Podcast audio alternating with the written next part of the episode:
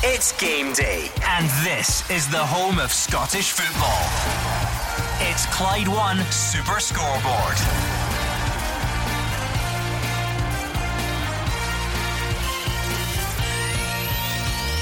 Good afternoon and welcome to Clyde One Super Scoreboard on a big Saturday in the SPFL. Aberdeen welcome St Johnstone, Hibs host St Mirren and Ross County take on Hearts. A huge day of football lies ahead tomorrow, kicking off with the Dundee Derby.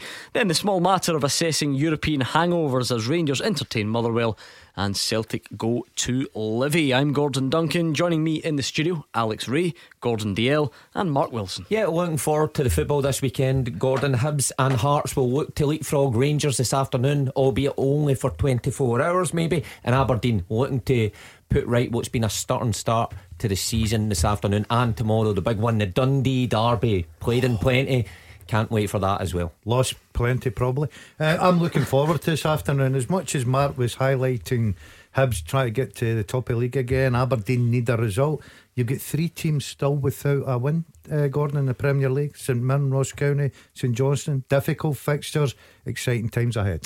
Yeah, after the disappointment of the old firm in Europe, Gordon, we're back to the bread and butter today. Some really good games. I think Hibs versus St Mirren, you know, Jack Ross got an opportunity to go back to the top of the table. St Mirren looking for that first win. You've got Hearts on a very good roll up at Ross County.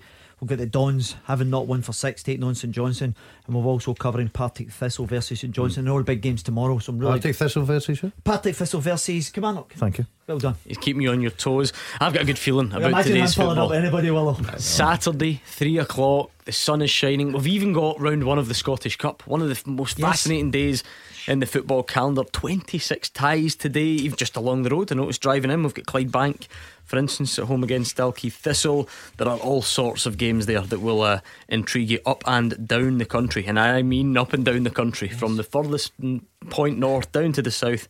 Twenty six ties in the Scottish Cup. So uh, I'm sure we'll be able to pick out some stories from them as the day goes on. We're here until six o'clock, and as always on a Saturday, a bit later on, you will have your chance to have your say on the open line. But in the meantime, you can just sit back and relax and try your best to enjoy. You can stay in touch all afternoon on Twitter at Clyde SSB. So Mark Wilson, Gordon Dalziel, and Alex Rae in the studio. Let's start going out and about a little bit around the grounds, shall we? Lots of football to look forward to this afternoon. I'll tell you what. Let uh, let's go north first because Fraser Wishart was on this show on Wednesday night. Correct, he, he left straight after to get to Dingwall in time, and uh, he's made it safe. He's got the teams. He's good to go. Take it away, Fraser. It was a beautiful drive. Might have taken a couple of days, but it was a beautiful drive up up north. Cruise control on, guys. You know the A9 has now got speed camera, so it's beautiful. Take in the scenery, and it actually wasn't too bad. Love coming up here and seeing the people. Speak to Roy McGregor earlier, speak to Stuart Kettlewell, and we're talking about how good the pitch is here because sometimes it's a wee bit ropey, but it's in fantastic nick, and apparently they relayed it. So hopefully that'll lead to a good game. But the table itself, when you start to look at the football, doesn't make great reading for Ross County. They find themselves second bottom of the table after five games, no wins, two draws. But you have to dig a wee bit deeper, and you see that in those five games they played both old firm teams, Aberdeen and and Hibs. So perhaps a wee bit early to be critical of County's season so far. And you add to that a flurry of signings late in the window from Malcolm Mackay, many young loan players from English clubs, and see, see why this team will maybe take a wee bit of time to find their feet. Did play well a couple of weeks ago at Pittodrie, got a well deserved point, and a few good signs at Celtic Park, although they were beaten comprehensively by Celtic. And Malky want to take those positives for his young team into today's game, where again they play one of the big five teams in Scotland, Hearts, sitting nicely in third, confident start to the season, and they're unbeaten in the league and we'll have enjoyed the Edinburgh Derby last week and we'll come here with plenty of confidence. Robbie Neilson's been playing a solid 3 4 3 formation with two sitting midfield players looking to use the pace of Gary Mackay Steven and Woodburn alongside the guile and strength of Liam Boyce up front. But there might be a change of formation today because he's kept all those players in the team, but he's added Gnanduillet and Barrie McKay into the mix as well. So five really attacking players really going for it today. Hearts. Liam Boyce, of course, knows Dingwall well, an excellent spell here. 48 goals in 99 league games, a terrific ratio, and was top Premiership scorer in 2017. But he will be wanting to put one over his old club, you can be sure of that. And the Hearts fans, when I drove through Dingwall, hearing big numbers as always and a good atmosphere. So I'm really looking forward to this game as a game of football. A couple of changes from last week at Parkhead for uh, Ross County. Harry Paton and Alex Iacovitti come in, and Harry Clark and Alex Samuel go out. Ashley Maynard Brewer also makes his start, uh, first league debut, sorry, um, with uh, Ross Laidlaw in goals going out. So Ashley Maynard Brewer's in goals, Jack Burroughs, Jack Baldwin, Alex Iacovitti, and Ben Paton at the back. Across midfield, his brother Harry Paton, Blair Spittal, Jordan Tilson, and Charles Regan Cook with Ross Callachan just off the striker. Jordan White, the subs for Ross County, Ross Laidlaw, David Cancola, Alex Samuel, Dominic Samuel, Alex Robertson, Keith Watson, and Joseph Hungbo for Hearts. There are three changes. Both wing backs are out. Uh, Michael Smith was injured last week, and Alex Cochrane goes onto the bench alongside Peter Haring. In come Barrie McKay, Taylor Moore, and Armand Gnanduillet. It's a 4 1 3 2 formation, I think. Craig Gordon in goals, Taylor Moore, John Souttar, Craig Halkett and Stephen Kingsley at the back. Beni Baningime sits in the midfield. Ahead of him, Ben Woodburn, Gary Mackay, Steven and Barrie McKay with Liam Boyce and Armand Gnanduillet as the strike force. Ross Stewart, Peter Haring, Jimmy Walker, Aaron McEneff, Cammy Devlin, Andy Halliday and Alex Cochrane are on the bench and the referee today in Dingwall is Mr David Dickinson. Looking forward to that. I wonder if um, Hearts, what you made of them in the derby last week, gentlemen, in the studio, and Yeah. Uh, a chance for to try and stay at the top portion of that table. I thought they showed a lot of intent last week. I thought they were probably the most uh, likely to score. I think they seem to have something going there at, at this present time. You look at they possibly could go top of the league as well, Gordon. So for me, I think Robbie will be pleased the way they're settled in. They actually have good numbers, strength and depth as well, and they've also got the young guys. So good balance. I think they'll be in the top six quite comfortable. I mean, Fraser, I know with your PFA Scotland hat on, you're big on on flagging up just the number of players that come in and out of our game every summer. I mean, you read off some of the names in the Ross County team. I bet most of our listeners it will be the first time they've, they've heard the names, and it's been a, a huge overhaul this summer. Yeah, it has been, and of course the, the appointment of uh, Malky Mackay in the summer was slightly delayed, and then you've got so many players leaving Ross County. It seems to be that way up here, and, and at a lot of clubs, it seems to be 10, 12, even more players leaving every single summer. It's very hard to get any kind of continuity, and I think there was a bit of a COVID outbreak during the League Cup ties as well for, for Malky to deal with, and it was very much last minute that he was signing a lot of players and using his contacts down south. Whether it's good or bad, to the Scottish game's another matter, but we should welcome these lads up to Scotland. But plenty of players on loan from the likes of Coventry and Arsenal and others as well, just trying to make themselves make a name for themselves. And who knows, they might even end up here at, at Ross County. But I think that's why it's taken a wee bit of time to gel. But Malky needs a needs a win or needs a, a point today. I think would, would be a good result for, for them. But uh, I'm saying earlier, they're playing the big teams. You don't want to get stranded at the bottom after seven or eight games and only have a couple of points, especially when you've got such a young team. Uh, no pressure, Roger Hannah, but I have overruled these three in the studio. The game that's going on the studio TVs is Hibs against St Mirren. Don't let me down. No way I'll let you down, Gordon. This is, without doubt, the game of the day through at Easter Road. Jack Ross can take Hibs back to the top of the Premiership table with a win today, and it could be a big week for them with a League Cup quarter final coming up. Uh, in, midweek, um, obviously the big links with Hibs and St Mirren. You know, Jack Ross himself, former St Mirren manager, John Potter, he's number two.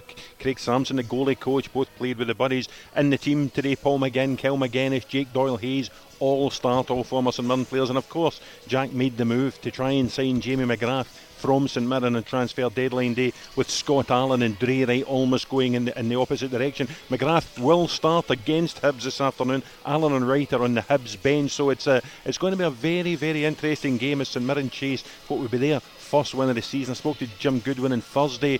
He still rankles with him the controversial goals were disallowed in the nil-nil draws with St Johnstone and Dundee United. He thinks St Mirren should be sitting on seven points instead of the three that they're sitting on at the minute. Tough assignment this afternoon, though. They haven't won here for about seven and a half years. And, and you, mentioned the Edinburgh Derby. You know, Hibs did well at Tynecastle last weekend to, to get the point. Matt Macey, the goalkeeper, exceptional. He obviously starts again today. I'll give you the teams. Hibs have got Matt Macey in goal. It's a back three. Paul McGinn, Ryan Porteous and Paul Hanlon. Across the middle, Chris Cadden, Kyle Magennis, Jake Doyle Hayes, Joe Newell and Josh Doig. And then Martin Boyle will support Kevin Nisbet in attack.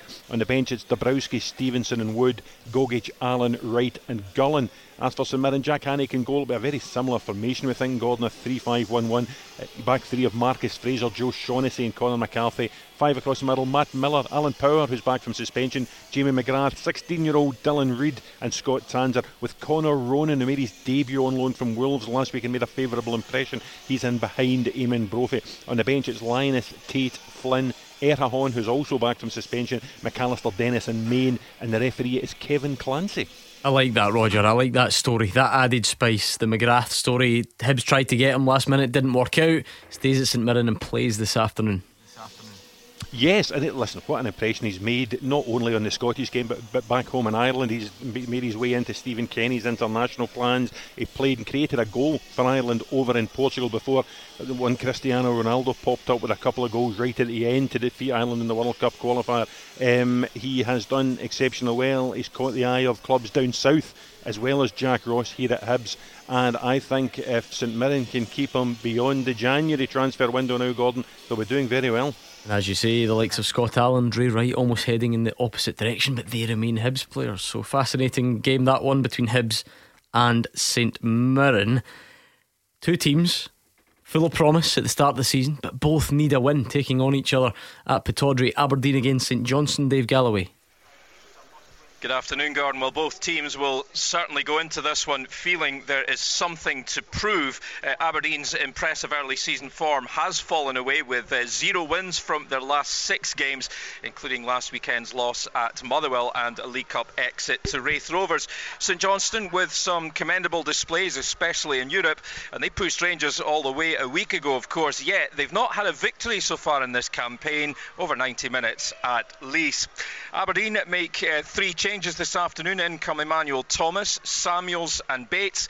Out to drop Gallagher, Longstaff, and Watkins. So it's Lewis in goals. At the back, Ramsay, Bates, McCrorie, and McKenzie. Midfield, Ferguson, Brown, and Emmanuel Thomas, with Ojo, Ramirez, and Samuels, the front three. Substitutes for Aberdeen this afternoon Ritchie, Gallagher, McGinn, Hayes, Jenks, Campbell, and Longstaff. As for St Johnstone, well, four changes uh, for them. In comes uh, Ambrose, uh, a well-known, uh, a well-known name, of course. Uh, Booth, Davidson, and Middleton out. Drop uh, Muller, Devine, Craig, and Crawford. So it's Clark in goals for the Saints. At the back, Rooney, Brown, Ambrose, McCart, and Booth. Midfield, Wotherspoon, Davidson, and Middleton. Up top, the two of O'Halloran and Kane. The Saints subs today Parish, Muller, Craig, Crawford, May, Vertainen, and Devine. And your match referee here at Sunny Pittodrie is Bobby Madden. I know you've got your finger on the pulse, Dave Galloway, with how the Red Army are feeling about things. What's the feeling at the moment because I detect a, an optimism in a sense about the way things are have been changed and the style of play is a bit better, but ultimately the results aren't really following recently. And there was another disappointment at Fir Park last week. Yeah, there, there's growing frustration certainly among among the fan base. I mean, you know, one or two on social media, you know, last weekend incredibly calling for for Glass to go, saying the experiment had failed, which is you know uh, ridiculous. But you know, if they don't start um, getting victories in pretty short order, then I think the pressure will start building up on Stephen Glass. You know, the the, the frustration is that Aberdeen are conceding soft goals at one end and lacking any cutting edge at the other. You know, I mean, last weekend you mentioned that 20 shots on goal at Motherwell, um, 75% possession. You know, but they still lose 2 0. So, you know, today would be a good chance for them to, to sort things out. Yeah, looking forward to that one. Aberdeen against St Johnstone at Pittodrie, an absolute cracker.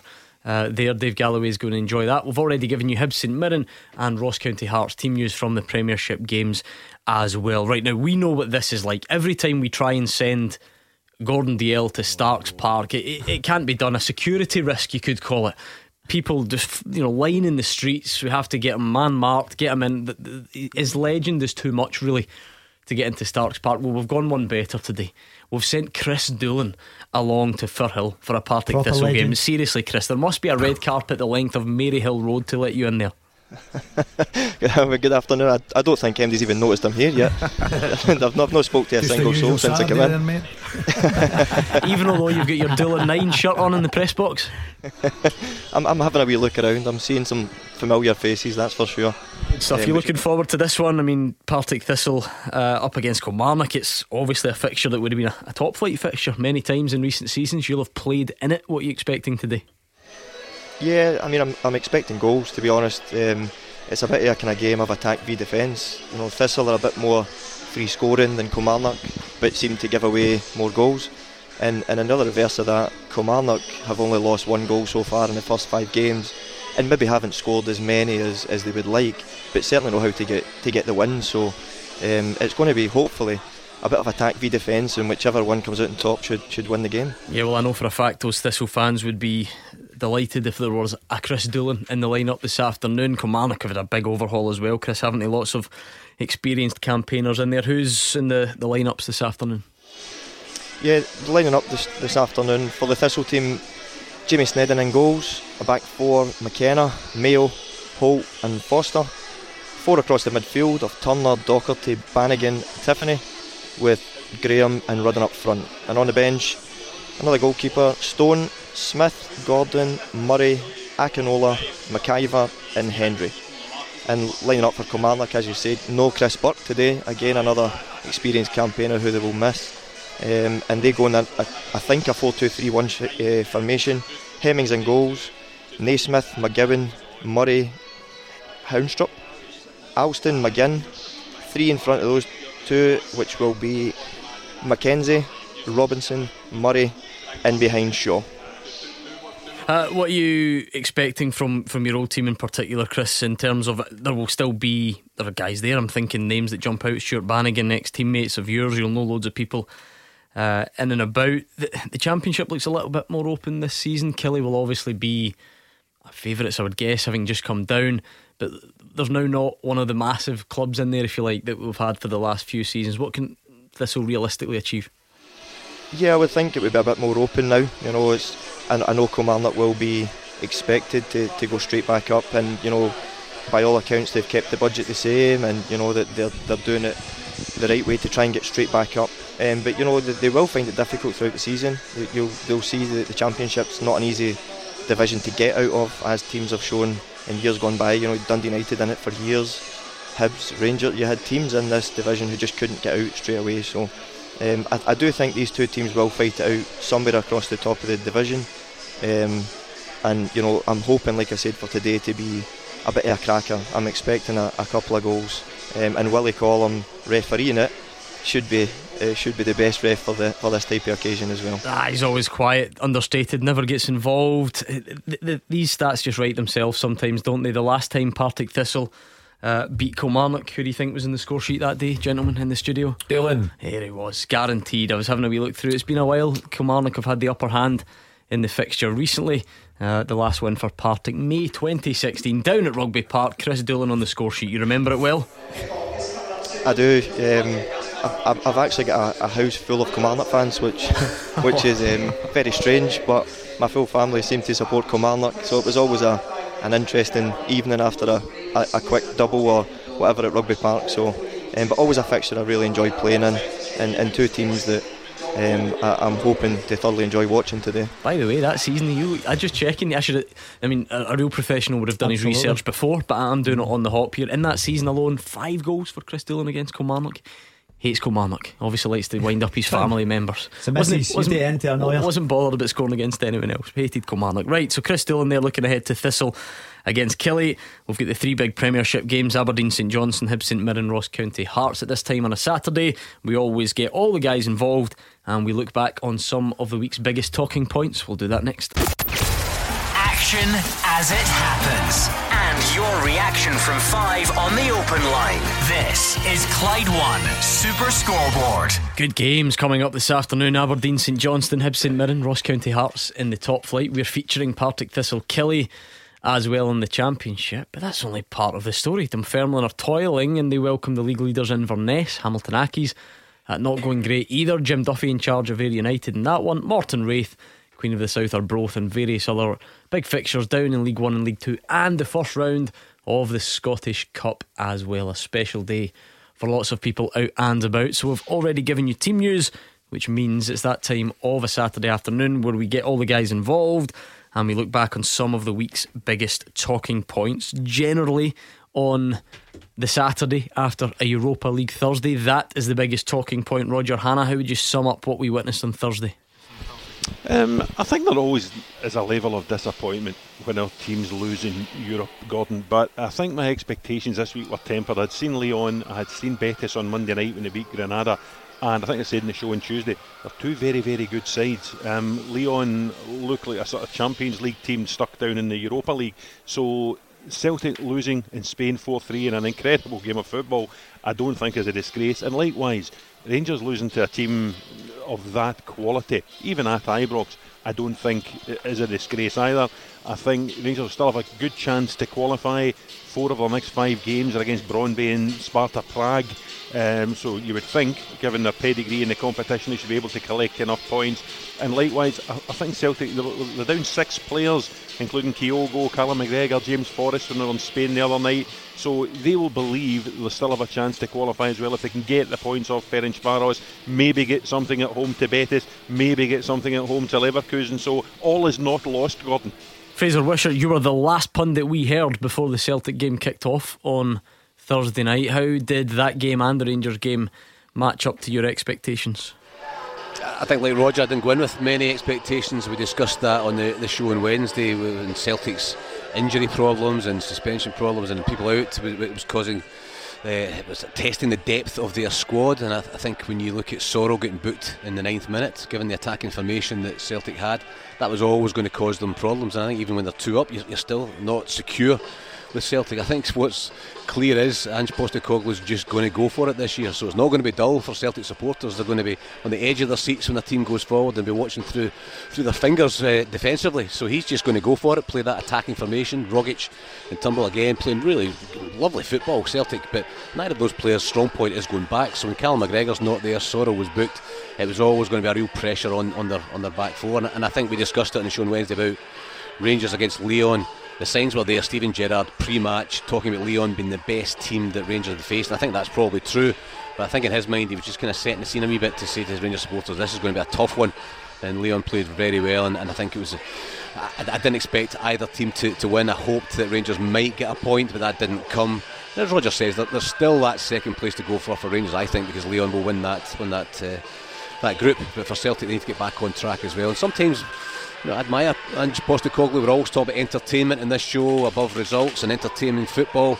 But sometimes you just got to shut up shop and try and nick a point, and that might have been the case on Thursday night. But it's uh, all to play for for both teams, but they, they can't afford to lose their next game.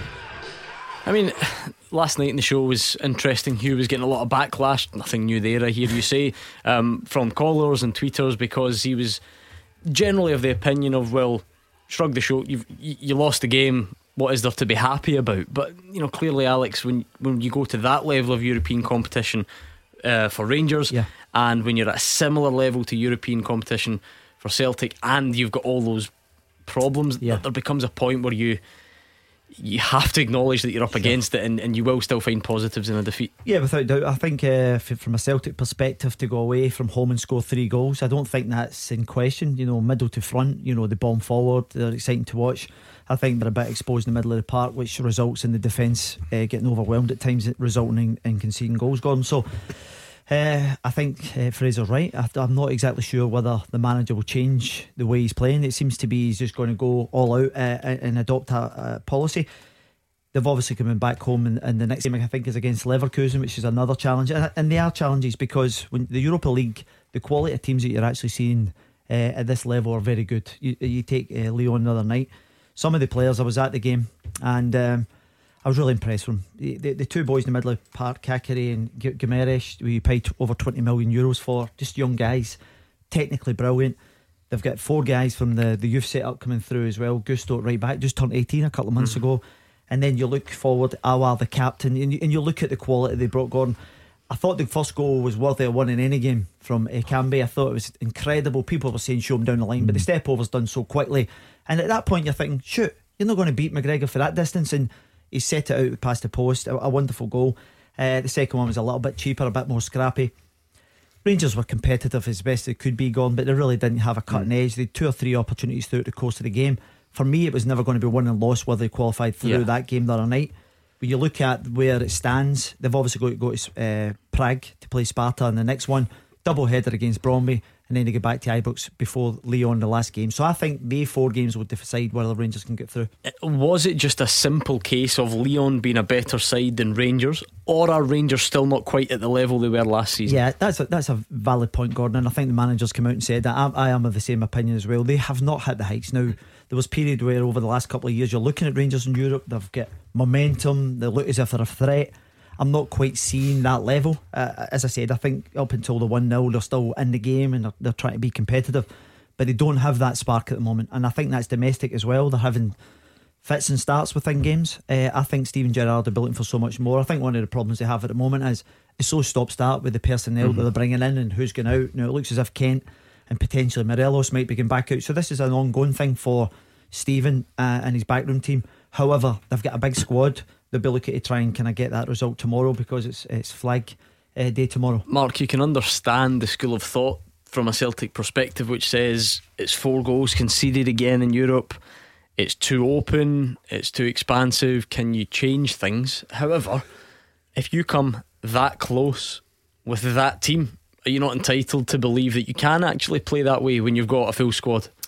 I think so, but against against those bigger teams in, in on the European stage, you will always get punished. You know, there will be times in the game that you, you give up possession, they will more than likely punish you. So there's nothing wrong with Celtic going forward, and you can be open and expansive if you want, but you've got to have a flip mm. side. It any good team is built on a mix of that, and I think Ange Postecoglou has obviously came in and worked on the attacking side. You can clearly see how Celtic move the ball, how their wide players when they get to the byline, you know, the, their first thought is to cross and put balls in behind the back, and Ajeti's thriving off it, and Kyogo is thriving off it. But it's got to be a balance where you have to do a bit of the work on, on the back as mm. well. And I, I but that, that, that's that's my point, though. I'm wondering is so does something need to change stylistically, tactically, or actually? When Callum McGregor comes back in, and when you've got defensive options, and maybe even fair enough down the line you add other midfielders and so on. Is that the way to fix it rather than to, to, to tweak well, what you want yeah, to do? no doubt it'll help when you've got your full squad and Cal McGregor in there knows how to play that position probably much better than Soro does. Uh, my worry for that holding midfielder is whoever it is, they're a bit exposed yeah. and get overrun. When you come up against top teams and you're out of possession, that centre midfielder, whoever it is, it could be the best centre midfielder in the world is going to still get overrun. So that's something maybe when Celtic get ahead in these games, like they were the other night, and they could have went 3 0 up. Uh, they maybe just want to think about reining it in until half time and, and seeing periods out in games rather than going gun ho all the time. I, th- I, think it's poor uh, gameplay, Mark. Game management. Game management. Sorry, Gordon. Three goals away from home. Anybody will be telling you the worst you're really looking at there in a bad night is, is getting a draw. Mm-hmm. You know, the Celtic were 2 0 up, Mark's right. They could have went 3 0 up easily. But even at three, you're still looking at Celtic side thinking, yeah, they're going to concede. It's just how many they're going to concede. I thought the I thought Celtic missed a trick a little bit. I, I really did. I fancied, I said before I left the studio, I fancied Rangers could have got something against Lyon. And I've got to be honest, I didn't think they were as good. I watched the full second half because we were travelling home here from the studio and I thought they were they were a class act, God. I really mm. did, and and I think Alex right because I've heard everybody talking about the first goal and show him down the line. The guy's step over's brilliant, and he still gets so much yeah. to do. That's top quality. Kent, Kent gives the ball away twice, yeah, and they go and punish him. Yeah. And that's that's the difference in the levels Clinical. that you're playing against. I was just wanting to ask Mark there because we've obviously seen the opening games from Ange's kind of style of play, and it's always been McGregor and it'll be Turnbull and Rogic, you know, that offensive one, particularly at home as well. And we've obviously seen that away from home in Europe, uh, uh, like the other night, Mark.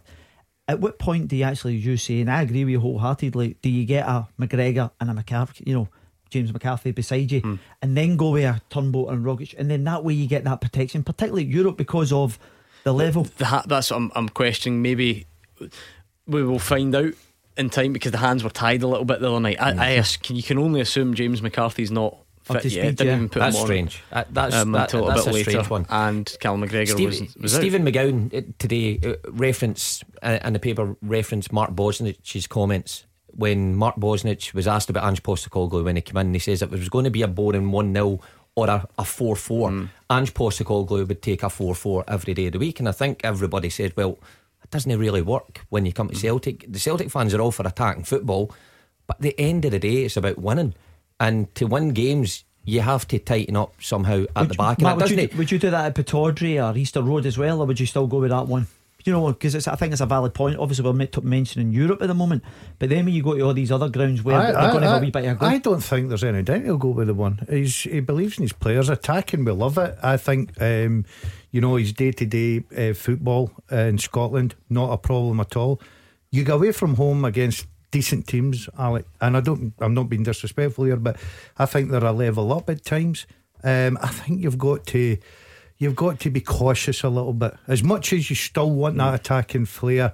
We watched the game the other night there and I was I was surprised to come out with the mm. same lineup in the second half. I thought yeah. he'd have tweaked it because you always knew Celtic were going to lose goals, but for a neutral watching Celtic the now is brilliant to watch. Uh, Roger Hannah, this can be summed up in many ways by the, the strange quirk that only one team in the Europa League scored more goals than Celtic the other night but it was Real Betis. Yeah, uh, listen, absolutely. It was a terrific game of football. I mean, you were watching it just wondering what was going to happen next. It could have been any scoreline you like, Gordon. And listen, the boys are right. That is Ange Postecoglou's style. Those are his principles. If you hire Ange Postecoglou as your manager, you really know what you're getting because that's what he's been like all the way through his career. And at 56 years of age, I don't think he's going to change now. So it will be exciting. There will be goals, but there will also be goals conceded. And I, I think the sooner he can get James McCarthy and Callum McGregor in there. I don't think that will necessarily stop the team from bombing forward. What it will do is just give a little bit more protection to Starfelt and Carter Vickers at the back, and maybe the 4 3s will become 3 2s. Yeah, I mean, Fraser Wishart, from a Rangers perspective, how do you. How do you get a, a handle on, on on the reaction to the other night? Because Alex says, you know, there is that disappointment, and on paper, you know, losing 2 0 to Lyon, it's almost it's no big deal. You, you shrug your shoulders at times, and, and that would be expected. But maybe the bar's been raised a little bit in Europe in the last couple of seasons, and, and maybe the Rangers fans are expecting a bit more than, than what they saw. I don't know. Is that fair?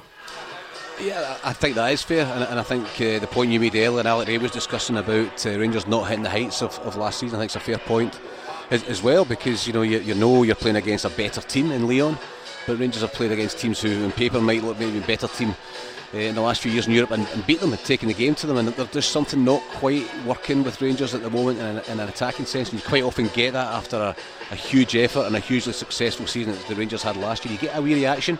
And it's up to the Rangers players to, to give it that, and uh, there's just something missing. And I not, don't see Rangers often enough to, to put my finger on it myself, but uh, they're certainly not the same team in the attacking flair and the, the energy and the, and the passion that they, they, can bring to it. But uh, sometimes that's knocked out of you when you get a goal the other night, and then you're two down, and all of a sudden there's there's a kind of acceptance that uh, this team are better than you, and that becomes a bit of a problem for the players and for the the, the supporters. But uh, they've got a big squad, Rangers. They've got plenty of options, plenty of attacking options. Scott Wright, they've got Sakala, people that. Steven Gerrard has brought in, it's his squad now, and uh, the players are going to have to step up. Morelos and Kent aren't doing it. Yeah, I'm sure we'll look ahead to the games tomorrow a bit later on in the show. Kent is going to be out. Morelos, we assume, will be out as well. The Celtic, are they able to welcome back Callum McGregor, or does by and large the same group of players who played on Thursday have to go again? We'll look ahead later on in the show, but we do have huge games coming up in 20 minutes' time. We'll go back around the grounds next. Scottish football's league leader. This is Clyde One Super Scoreboard. 15 minutes away from the 3 o'clock kickoffs in the SPFL and the Scottish Cup this afternoon. We've got Aberdeen, St Johnstone, Hibs, St Mirren, Ross County Hearts, your top flight offering. Big games in the Championship, League 1 and 2, and the first round of the Scottish Cup as well. So we're looking forward to a good afternoon of football. And tomorrow, arguably even better if you're a fan of the Dundee clubs. It's one of the standout days for you, a Dundee derby uh, at Tannadice at 12 o'clock. Then at 3 o'clock, both at the same time, Livi Celtic and Rangers Motherwell. So it is all happening. Lots to look forward to across the weekend. And let's be honest, there's never a dull day in Scottish football. So I'm sure there will be plenty to discuss as the days progress. Let's go back around the grounds then and look ahead to the 3 o'clock games. Hibs against St Mirren. Roger Hannah, what did you make of Jim Goodwin's approach this week? He uttered that phrase that you hear every now and then from various clubs along the lines of if Rangers and Celtic were getting the decisions we're getting, you'd be hearing a lot more about it. What do you make of that approach? Um, he's very probably right. I think if Rangers and Celtic were getting some of those decisions, we would be extending the phone in from six o'clock to whatever time you like through the week. Gordon, um, they've been unfortunate. Uh, the one I think it was Conor McCarthy had one ruled out in the nil-nil draw with St Johnstone. Fraser was at the game against Dundee United last week when I think it was Eamonn Brophy that had one controversially ruled out as well. So he's beginning to feel it, Jim. So they're, not cast adrift. They're 10th place in the table. They've drawn three of their five games so far, but I think the lack of goals is beginning to prey on his mind. Um, he had four decent strikers at the club Brophy, Main, Dennis, and Erwin, and none of them have really hit the heights so far this season. It's a different approach today. Conor Ronan is going to go in behind Eamonn Brophy, and that means that Kristian Dennis and Curtis Maynard both in the bench, and no sign of Lee Erwin at all. So with Ronan, who I think impressed last week in his debut, and with Jamie McGrath, and we all know what Hibs think of Jamie McGrath, with Ronan and McGrath behind, there should be creativity there to make the chances for Brophy. It's just a case of whether or not he can take the chances because St Mirren are in desperate need of goals. Yeah, and one man who does not struggle in front of goal will be playing against St Mirren this afternoon in the form of Martin Boyle. Is he now at a level, Roger, where he's he's pretty much a constant threat in, in every game? You know, sometimes wingers attacking players at mid-table clubs or, or, or, kind of clubs just above that, they're they're never going to be a constant threat, and maybe it's the consistency that they struggle with, but that doesn't seem to be a problem for him at the moment. Yeah, you're absolutely right. I would say out with the old firm, Martin Boyle probably the biggest threat in the Scottish Premiership at the minute, and that includes his teammate Kevin Nisbet, who's playing up top with this afternoon. He is in the best form of his career, and I'm sure there are people at the SFA, and, I know we all love Lyndon Dykes, and we like the fact we pinched Lyndon Dykes off Australia, but I think there'll be people at the SFA kicking themselves that Scotland didn't get Martin Boyle ahead of the Socceroos because he's doing well for them too. Yep, he is indeed. Let's hear from his manager, Jack Ross. Well, I think Jim has recruited well in the summer. I think he's built a strong squad. Um, I think he's alluded to fine margins in games thus far um, in terms of not securing that first win, but obviously several draws within it that could have probably been um, the right way for him. So it'll be tough.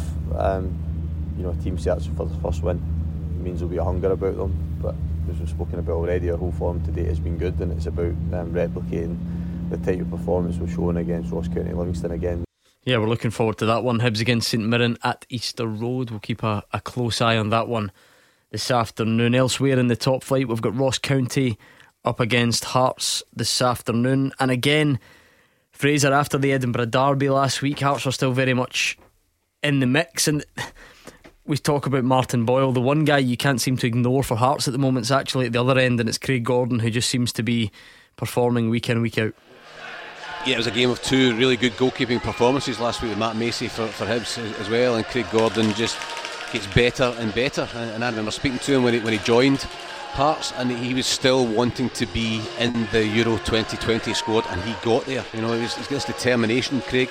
I think having missed a few seasons of his career as well through injury, and he's had plenty of ups and downs, but very determined character. And I remember at that time you're thinking, well, he's playing the championship, you know, there's no crowds, etc. But he got there and now he's Scotland's number one, and he's playing out his skin for.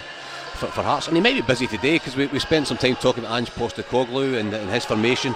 Very similar formation today for, for Hearts when you look at the, the back four and a, man in midfield Beni Baningime, who may be very, very busy because ahead of him are five out and out attackers. And Robbie Neilson's often criticised for having a kind of cautious approach and not having a great style of football by the Hearts supporters. But Woodburn, Mackay, Steven, Barrie McKay, Boyce, Gnanduillet, none of them would you would say have uh, very much defensively in the locker. So it could be in for a really good game, and it might be that Craig is, is called into action. So a, a real baptism of fire for some of these youngsters for Ross County because uh, you know they're, they're on loan. They're seen as good players down south, but this is this is big boys football. This is a real test for some of these young guys who have maybe never played in front of a, in front of a, support maybe like like uh, like Hearts, but also at, at, this kind of level over the last last few weeks. So I think an exciting game in prospect here.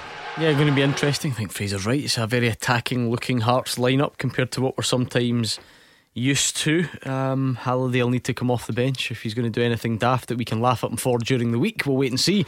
Uh, let's go to our final Premiership stop, which is Pittodrie, and hear from the managers involved. Here's what Stephen Glass had to say pre match. We were looking forward to the game, another chance to play at home, chance to show that we've learned a couple of lessons over the last couple of weeks where we've had a, a lot of the ball and not put it to good use, really. Uh, not made enough chances and not defended well enough uh, when opportunities arise that we have to show that we can defend. So pretty straightforward. Looking forward to it. Players know when they've missed chances. Players know when they've not defended well enough. Uh, but what they do know is that we believe in them.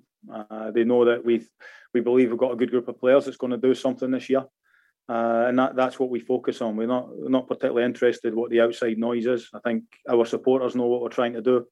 Everybody in here that's part of us know what we're trying to do.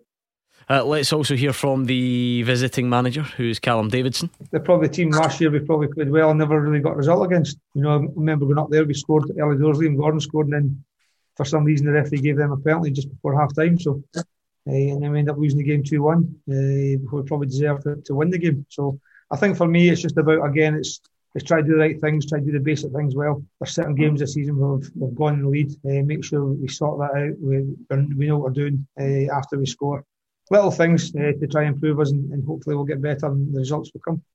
Uh, so, Stephen Glass up against Callum Davidson, fascinating one uh, there, Alex. Particularly, you know, the build up to two teams which promise so much and haven't managed to get their league seasons off to the, the best start. But I suppose at the same time, it's so early that the points gaps are barely worth talking about. Aberdeen's disappointment is added to yeah. by what happened in the cup, obviously with the Raith Rovers game.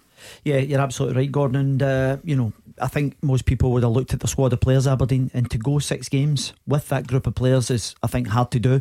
The fact that they're out against Raith Rovers, which was a real blow to them, because silverware, I think, would have been a aspiration for Stephen coming in and the, the turn around the players. And then you look at St Johnstone, who have not won a game in any competition so far this season. It's incredible.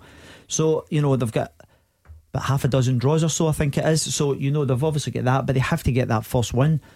I remember back to last year, there was question marks about uh, Callum Davidson. You, the opening eight or nine games couldn't buy a win either. So there's similarities. There's been a bit of change in personnel. He's lost a couple of players, and now's the time to try and kick on because he's come up against an Aberdeen team that are kind of struggling as well. Yeah, looking forward to that one. Aberdeen against St Johnstone, their featured championship match. And by the way, there are loads yes. of good ones when you look down through them. But our featured one, a local one on our patch, Partick Thistle up against Kilmarnock. There is no one on this planet who knows more about scoring goals for Partick Thistle against Kilmarnock than Chris Doolan.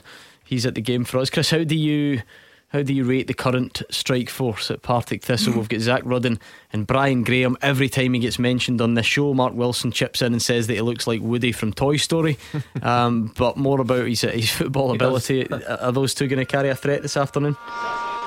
I, I think they will. Yeah, I think um, Brian has shown year after year that he can continuously chip in with, with 20 goals, and, and Zak is still a young player, but he's got all the attributes to go on and have a fantastic career. Um, I think Brian's already chipped in already with half a dozen goals so far, um, and I think as a pair, if they can strike a, a real partnership of working together, they can cause anybody problems in this whole division.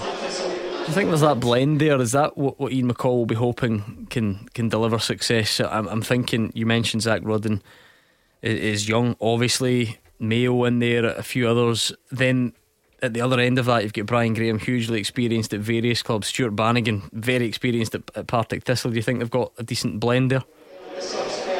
Yeah, I do. I think that they've recruited well. Um, I think as a as a starting eleven, they, they look strong. They look like they can change formation um, if it's not working. So I think they get a bit of versatility there.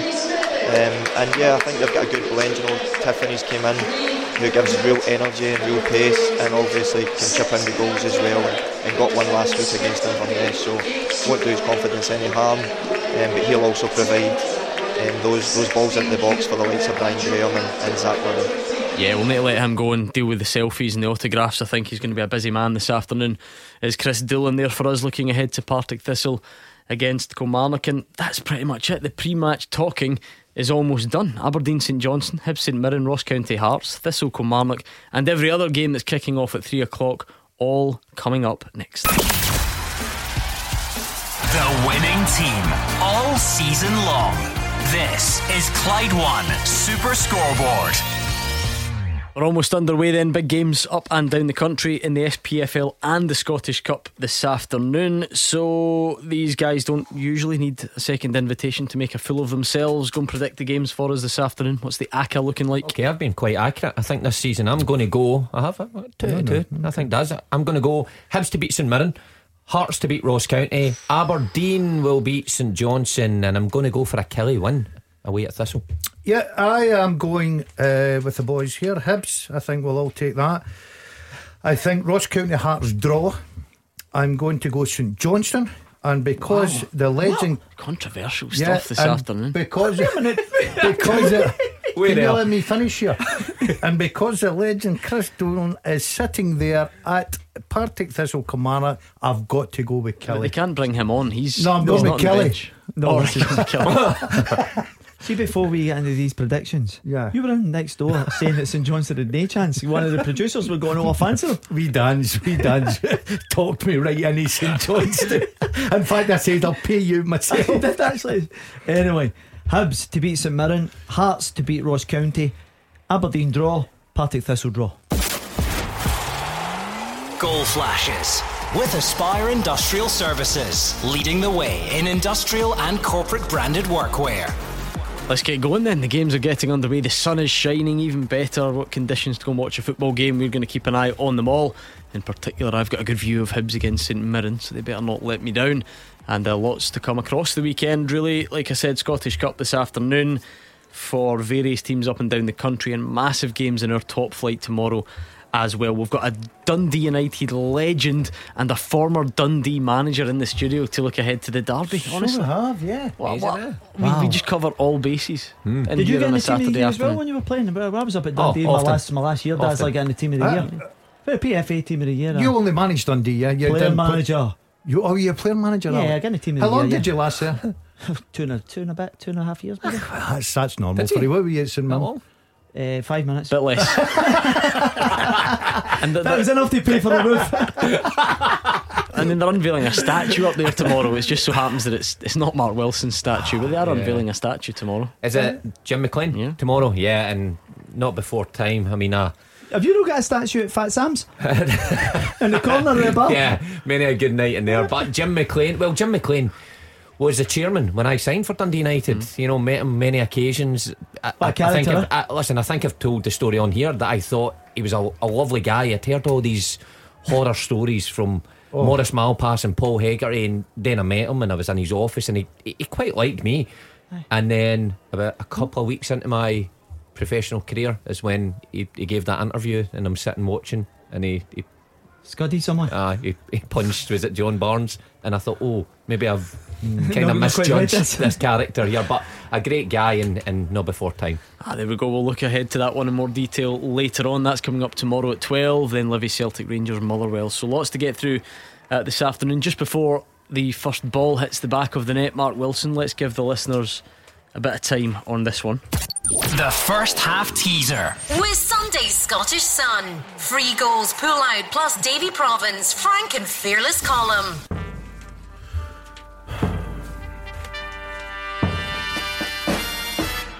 Well, this is a nod to the Dundee Derby, this question. So, since season 98 99, six players have scored in both an Old Firm Derby and a Dundee Derby. Can you name them? So, since season 98 99, six players have scored in both an Old Firm Derby and a Dundee Derby. Can you name them? I like that question. Yeah. I like it. Okay, at Clyde SSB. If you've never heard the first half teaser before, it's quite simple. Do you know the answers to Mark Wilson's question? Have a guess, put them on one tweet, and send it over to at Clyde SSB. However, it's a race. Make sure you do it quicker than everyone else. So don't hang about, don't go make a cup of tea, don't nip to the shop. Get your mind focused on the first half teaser and see what you can come up with. Uh, Alex has shown me his bit of paper, and I must admit, I, I don't even know. I haven't seen the answers yet. No. But, um, Eh, oh, Yeah. yeah, t- couple, couple. Thank you. I think that that one there that you said, Alex, and the other two's good. I can't believe this guy gives advice to anyone on quizzing after the, the to record be he's had fair, this we're on a good roll, aren't we, Dazzler? Yeah, yeah. Uh, Honestly. I- on I- this, on the first half teaser. And, and the uh, second half for the last two, the uh, two occasions. I, I've had a poor run at Beat the Pundit. Beat I don't know if you've. No, yeah, I heard had of you this. one the other night. I was delighted for did you. one, mate. I did. I come your back. confidence. Oh, fantastic. The He's, wee guy. lo- he's the wee, lost four I tiebreakers know. and eventually wins on the fifth. The wee guy come on. He's about four. I, He's about I'm, six foot five, that guy. I'm sure. No, he wasn't. told him He's to send me a picture. He's a Harlem He, Globetrotter, and he- we keep he- calling he him was going Man. to the game right. He had a car full. I'm I'm convinced it was a minibus. Right, they were all helping him, but I still had to put him away. He actually was tweeting after it. He was, he Was was he? still being chirpy after. Ah. yeah, he, he said that he, fair play. Didn't think you could reach that standard, and he'll, he'll get you next time. Ah, tell They me all say that, Daz, don't Tell me That's phone. Thursday. I'm ready for him. Yeah, I think that was the that was the, the word on it anyway. F- Certainly feeling confident. Where was it? Uh, Grant. It was. There we are. Wee Grant's Grant, tweet, wee yeah. Grant. Telling you, Grant's massive. I don't know where you're you're getting this from. uh, first goal's gone in in Scotland. Elgin City nil, Annan Athletic one. Owen Moxon on three minutes there for the visitors. It's a fair trek, that isn't it? Annan- yeah, that, well, to it was my Elgin. la- last involvement in football management. Elgin? yeah, yeah, Elgin was the one, the final nail in the coffin. Never mind the nail in the coffin. Three, Talk three to us. nil. Oh, I'll tell you how. I know this, right? Because I. Uh, Because I probably told You're you. selling- no, no, no, no, no. I I watched your game on. You've got Brecon TV, Oh. and I sort of uh, looked at the point, uh, the points that obviously you're going wrong. I was going to help you. That's right, and by the Monday he was gone. I'd done a full thing in the Sunday Analysis. saying, right, I'll go in and help my pal. He needs a bit of help. Uh-huh. And then obviously the Monday with the news was sort of a. Well, Ma- what Maybe about- they caught wind that he was going to help me. That's why they Exactly. sacked me. It's well, I gonna get helped, you, I helped you, Airdrie, and you got to the playoffs. What about the, the the drive down the road for these gigs? Honestly, see coming back for Dundee with me and Faz. Oh, I always had to when pay. you've a- had the bullet. No, no, just pretty like on the back of a bad result. You know, we used to stop at as uh, Aberuthven, the, the hotel you Yeah. go through towards. Uh, so we used to stop in there just to calm down, just to before you took all this madness back to the house. Uh, speaking of Airdrie, they've gone one up on East Fife. Callum Gallagher, not the one that works in here and comes on after us on a, a midweek night. That would be quite something. I'm not sure he's he's a goal threat. I must admit. Uh, Stranraer one, Stenhousemuir nil. Matt Yates. Yeah, we just need one in our featured games. Do you know what I liked though about his victory on Beat the Pundit the other night, Alex? He was Humble. humble, understated because he knows he's been getting battered and he eventually won. So, as you can hear, he just he just took it really well. The answer is 16. Take it home, man, you young man. That's worth hearing again. One more. The answer is 16. Yeah! Oh, he's Take it home, man. Disgraceful, you young honestly. man. That's fine.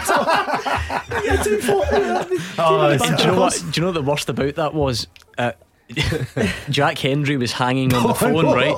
It, it- it was the night after he, course, played yeah. against Messi and, and Neymar and Mbappe and done ever so well. So he was hanging on the phone, and I thought he must be thinking, "What have I got? What, what am I coming on to here?" These two are jumping about the studio and laughing and cheering, and then we we we, we brought Jack into the conversation, and um, he's quite a serious individual. I was going to say we went through the most upbeat, beat bit of the show to he was he was he was very serious, straight. which is good. I mean, listen, that's why he's doing what he's doing, and, and we're in here laughing at beat the pundit. You know that there are levels to these things, and um, but he, he was he was quite serious, and um, I, I don't think he cared much for your celebration on Uh, beat the yeah, pundit. yeah, yeah, I don't think he was too impressed. I've got And I think he was in the in the dressing room the next day. Telling Same. everybody. Oh, you should have heard it last night. It was a great bit of patter with the boys. No. Brilliant that though, wasn't it? Honestly, what Alex, you've, was you've obviously been over in Belgium, but Yes. for him to be operating at that level, to even be on sharing a stage with arguably the greatest that ever lived, and his two mates who ain't bad either, and to get something out of the game, what a wonderful story. Without doubt, Gordon, uh, there was question marks about how he performed because obviously, clearly, it's a step up with with the calibre of player they have. It's a real good football club that he's actually joined. It's one of the biggest in Belgium. They have a real passionate crowd, and he will see that as a stepping stone. For me, he has to look at that to maybe kick on at 18 months, two years. Because the one thing that always comes across for this boy to me is that he's having himself. He's got the self belief, he's got confidence. And when you've got that and you're producing mm. performances, particularly at that level, then you can kick on. It got me thinking though, which is always dangerous on a Saturday afternoon. Wow. And here's how you can get involved out there, right? So th- the answer is going to be forever so easy for Jack Hendry. Jack, who's the best player you ever played against? well, I played against Messi, and his pals weren't bad either. What about you lot out there? Who's the best player you've ever played against? Because there must be some brilliant stories. There must be someone who went to the same school as, I don't know, Me. Oh, hardly. Um, you know, went to the same school as Paul McStay or the rival school of Yes. whoever it may be, Ali McCoist or whatever. So there must be some good stories out there. Who is the best player you've ever played against? So I'm thinking obviously famous people who went on to make a career in the game. But do you know what I also want to achieve here? This might just be at like amateur level, junior level. Maybe we can uncover a hidden gem, a legend of the amateur game that we've never heard of. There you But go. we're going to be inundated by folk going, oh, see, we, we Malky for Pollok, he was Yeah, the man. yeah, yeah. He would have made it if it wasn't for the drink or for the bad knee. Do you know what I mean? But do you know, I played the shots last night. There was a few juniors playing there, so they, they might be Was that last night? Was it? on it? the back of that. They might be going Ray Miller. The, the Unlikely. Trousers two 0 Did they? Ah, battered this eye. It's a bad night. Right, so there we go then. Battered. Inspired by Jack Hendry, taming Messi, Neymar, and Mbappe, who's the best player you've ever played against? You can give me the name, but I want stories as well. I want details. Maybe you got the better of them, and maybe it's someone we've never even heard of. Let's try and uncover a hidden legend of the amateur game. I think we can do that. Uh, this that's a good one because, like you say, how many times Oh, have you had people somebody come there. up to you and say, "Oh, oh, I was, I I, was at the top it." of the game and I, I was going all the way, but I, I rolled my ankle one day walking the dog, and that was me, or some story like I think, that." I think you, you lot have probably covered this before, but just so that we're, we're, we're accurate and we're getting it up and running. Mark, the best you played against? Uh, probably from the other one, Ronaldo. Then Okay. Ronaldo or Ronaldinho. No, pick one. You have to pick Ronaldo, one. I'm not interested Ronaldo in for what he's done. Ronaldo. But what about the impact at the time? You see the hardest to put, or was it Ronaldinho? Uh, No, ah, no. Ronaldo kept me qu- pretty busy all night. To be honest. I'll bet he did. Aye, aye. Think when he's asked the question, you come into his. Um, maybe he's top ten, but probably not his top three. Tell you what, that shows the level you used to operate Aye. at, boy. Honestly, with that name drop, Alex Rae, toughest you played against. Listen, there was lots of that No, generation, need but I'm one. going, I'm going for Vieira. I, I, I just Oh, enjoyed playing against him. He was technically magnificent. like he was that. a racehorse. He had a bit of everything. He was willing to put his foot in as well. So I think he had a wee bit of Mm. everything. Patrick. I like that because you could have gone. I was expecting maybe Steven Gerrard, Frank Gerrard's- Lampard, Paul Mm. Scholes, Roy Keane. Keane, yeah, but you, there's- if, if I forced you to pick one, you'd go Vieira. Just, te- just the guy was technically brilliant. and obviously an unbelievable athlete as yeah, well. absolutely had the lot, Gordon. Gordon, who was I know yours? who you're going to say. John Higgins. Who? John Higgins. Ale- Who you going to say? Alex Higgins. George Best. Who you going to say? Go. Willie Miller. No, I'm not going to say well, that. That's because you've seen me going by him in the Scottish Cup final. Um, I've got to say King Kenny. Dalglish. Ah, I, won't, I won't grudge you that. It's not Right. a bad shout. And the other one was Kevin Keegan was when he was European Player of the Year. No, I said one. Okay, Can't uh, have both. Well, it's two Ks. Kenny Keegan. Uh, I'm going Dalglish all day long. Well, what a standard in here from these three, honestly. So you lot out there, what you giving me? What's the who's the best player you've played against? This is after Jack Hendry played Messi, Neymar, and Mbappe. You must have some stories. You must have been in the same housing scheme as somebody, or the same school, or same boys' club, or came up against someone who went on to great things. Or maybe uh, we're going to uncover a hidden gem from the amateur ranks. That's the real dream for this afternoon. We've got one of these. Goal flashes with AspireGlasgow.com. Ross County know all about the goal scoring prowess of Liam Boyce, and now they're on the receiving end of it. Ross County nil, Hearts one a phenomenal return. Fraser Wishart gave you the stats earlier, a really good goal return in his time with the Staggies, but he plays in maroon these days, and he has put Hearts. Oh, or has he? Goal flashes with AspireGlasgow.com. Ross County have equalised. Wow. And it's the skipper Blair Spittal. There we go. Hmm. Fraser, the nil nil specialist, specialist. has gone hundreds of miles up the road and he's got two goals inside the first eight minutes. Good on him. Yeah, what's, what's great about Fraser was it is, and I do agree with him. It's a terrific drive up to Dingwall. It really is. You enjoy Mm. yourself. It's coming home. It's a long, long journey down the road. Starting to get dark. The nights Yeah. are fair drawn in. Yeah, as yeah. they say. and, and it's though uh, you, you playing game uh, mind games with yourself, thinking That won't take "Have- you long." Have more fist chopper, or do I keep going? That's, that's a big one for Wishart tonight. Fist chopper, or do I keep going? Yeah. You have to say, Boyce has had an incredible start to the season. That's eight and eleven Brilliant. games. It's remarkable. Boys, Boyce, yeah. yeah, yeah, it's a good striker. See, to be honest, see when you've got that, uh, you know, delivery for each wing. You've got Barrie McKay one wing, Mackay Steven the other. You know, Yeah. attack-minded players. You're going to thrive off that if you're a striker. He does a lot more than that, though. It's not just about goals Yeah. because his link-up play gets him up the park. He's he's fighting his uh, corner as well. I, I really do like this boy. I love this image that one of the producers, whether it was Callum or Dan, I'm not sure. I think it probably was Callum. He likes his Photoshop. Um, so we've put it on Twitter as well, so you can answer us there. Who's the best player you've played against? Right. So we've got Mark Wilson. You're in your Celtic strip in the background. Uh, because I mean you operated on that stage, but we had to we had to Photoshop Gordon Dalziel onto a onto a Real Madrid player. We've photoshopped Alex Rae's head onto Lionel Messi's body, and we've photoshopped Hugh Keevins onto a very camp looking referee Yeah. uh, with the red card in the ear. That's Alex brilliant. actually looks all right. and that and Yeah, that but that's- that's 'cause- Barcelona yeah, strip. of Yeah, course, it just fits me. Hugh, that, you know. Hugh's, Hugh's not looking so well in that one. I look like I've lost all my hair. Yeah, yeah. That's before you ditched the Just for Men, though, that ah, picture. I, I was in a big contract with it's Jack incredible. Criswell, It's incredible. See when you look back at old Trans- pictures, and it's only like years two in years old, I yeah. know, like, I, I, that's a myth. I What never you- dyed my hair. about? I never dyed my Oh, hair. behave. I Well, just oh, no, got- one, day, one day it was brown, and the next day no, it was it white. wasn't, Mark. It just 100%. through, through time and age, gracefully, it started. You started. came in after the summer and your hair was white. Like a hard summer. and we said, we said, what have you done to your hair? And you said, oh, nothing. There's no way. Right, good start to this on Twitter. And but bear in mind, I want details as well. You can give me the name, but I want details. I want stories. Did you run rings round them? Did they run rings round you? And so on. Nicole Martin. Uh, this is a good shout. Played against Erin Cuthbert under 15s and under 17s. All I can say is she ran rings the full around the full team at the time. Uh, Pat says he played against Lee Hendry in the Gloucestershire Veterans League. We got destroyed. You you'll have come up against him, did you not, Alex? Aston yeah, Villa. absolutely busy. We, we've played against uh, some of the legend games, been over to play against him in Mhm. England. That he's, he's still very lively. Uh, Mark, Had to give Mc- kick, Mark. McEwen played against all three McGinn brothers. That's Oh. not bad going, but I Mhm. think the older two would agree that McGinn, uh, John McGinn takes the title. I don't think we can argue that too much. Celtic feed's gone for last night's um, guest in here. It's not Hugh Keevins, uh, Stephen O'Donnell. And Thomas Furuhashi says Aidan McGeady was ridiculous uh, when he played against him. Alex Tam Ray's old who? pal. Tam Furuhashi. Thomas Furuhashi, yeah. yeah. Oh, aye. I like this. I told you I wanted a description, didn't I? How's this for painting the picture? Brown shoes. Scott Agnew, remember? Did you have him at? Aggie, at St. Mirren? brilliant. He owns a Good gym in, uh, he owns a gymnasium in Denison. Uh, Scott Agnew What's in? played against him at boys' club in primary school. Ridiculous talent when he was away. And Eight year old, and he would be swinging balls about like a prime Beckham. By the way, terrific. great. Honestly, what, I what a played with him at professional. Dumbarton. Uh, he was, a, he was Oh, brilliant. I like yeah. that. Yeah, uh, yeah, good description. I like that. swinging balls about like Very a prime Beckham. Yeah, okay.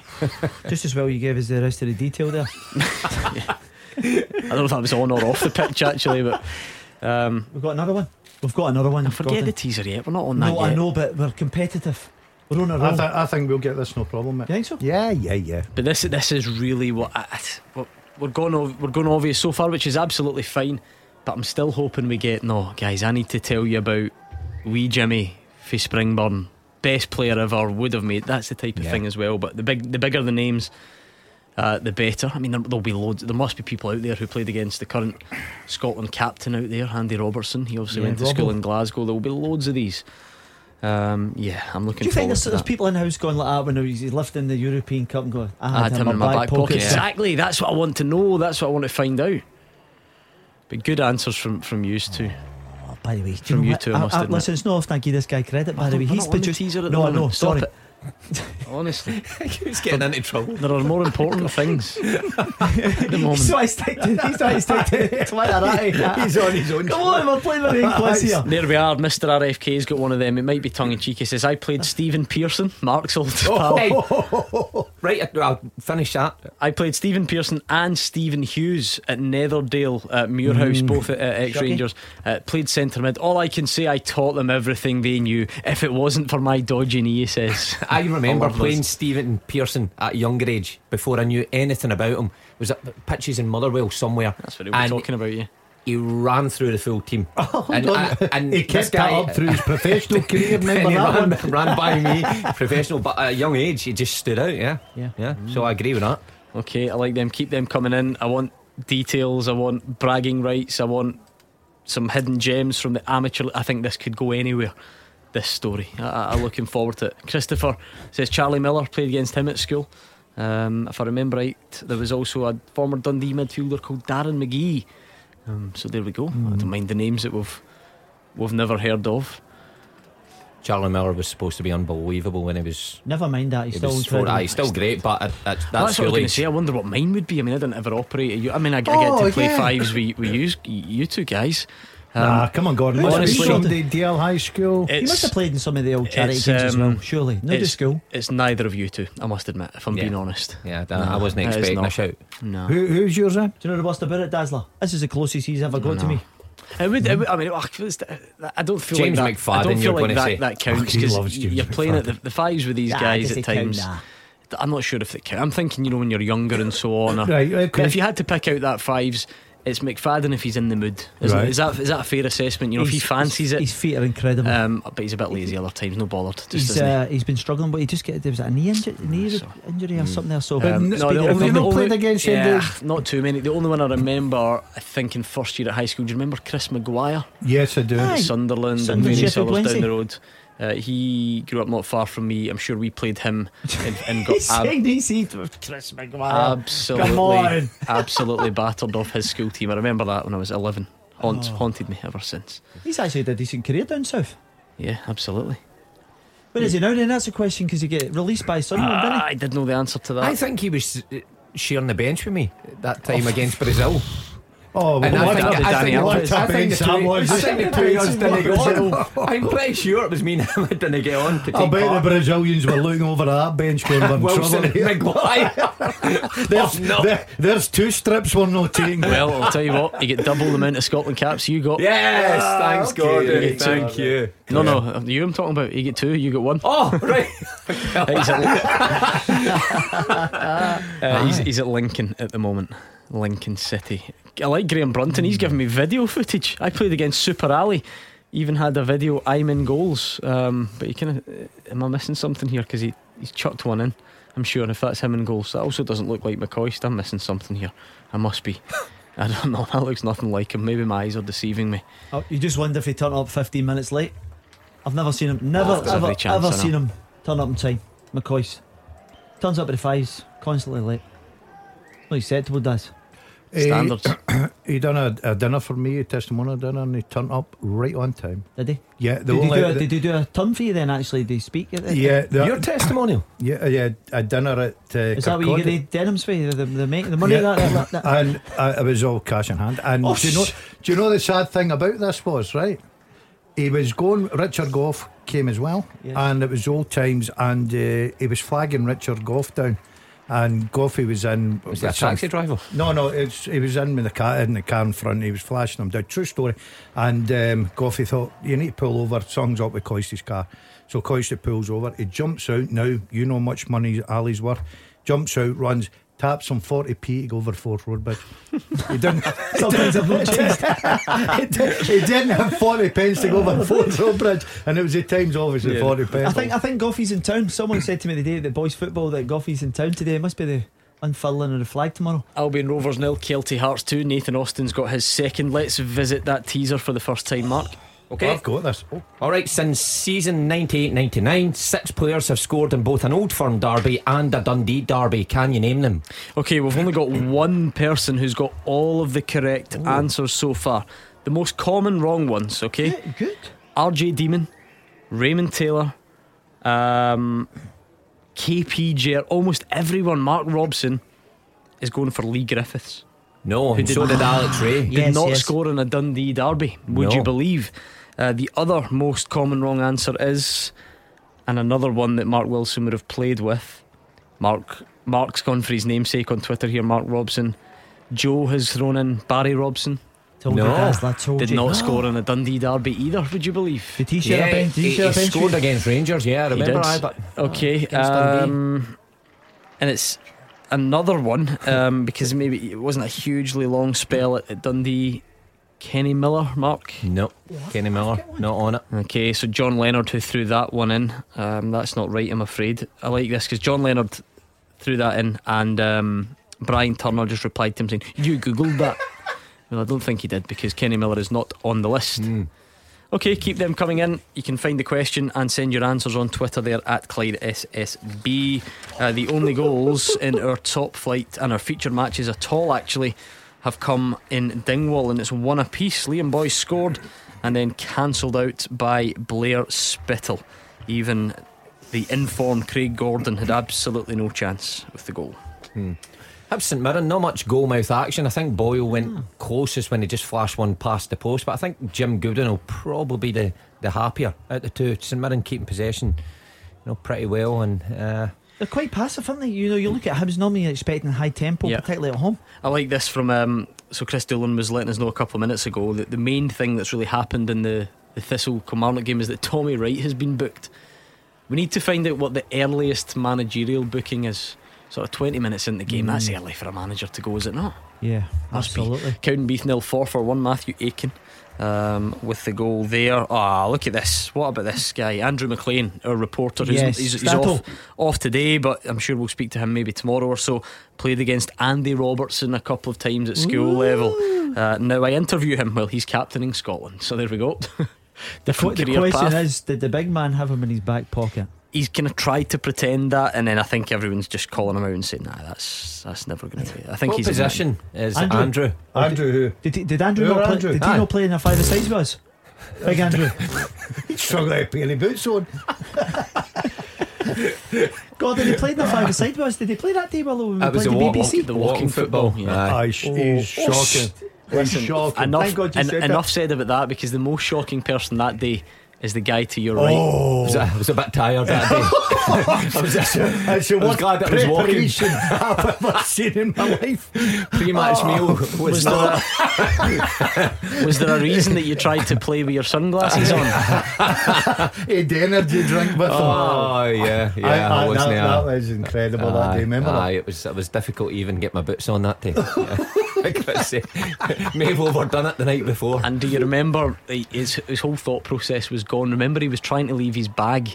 His wallet, He was trying to leave his wallet, his, Phone, his watch, big, his big fancy car keys, phone, wallet, watch, everything in a an open locker, locker. in a communal um, dressing room In at the Alex, Glasgow I see, Green. the, I see the best in people, and I was trusting the people of Glasgow Green not to steal my stuff, and I was advised against it. So there you go. Aye, It was a good, Good we, were a, we were a good side. I, I, I was just the, the bounce guy up front. Just laying it off. Everything comes through me. Uh, but anyway, keep them coming in. I like this on, on Twitter. Who's the best player you've played against? The reason we're asking is because Jack Hendry came on the show on Thursday night. He was very low key about it, Alex. We said, Did you get a shirt? And he, Nah, I'm not interested and stuff like that. I got Ander Herrera's off the kit, man. He were, were you pinching yourself, you know, taking on the best ever?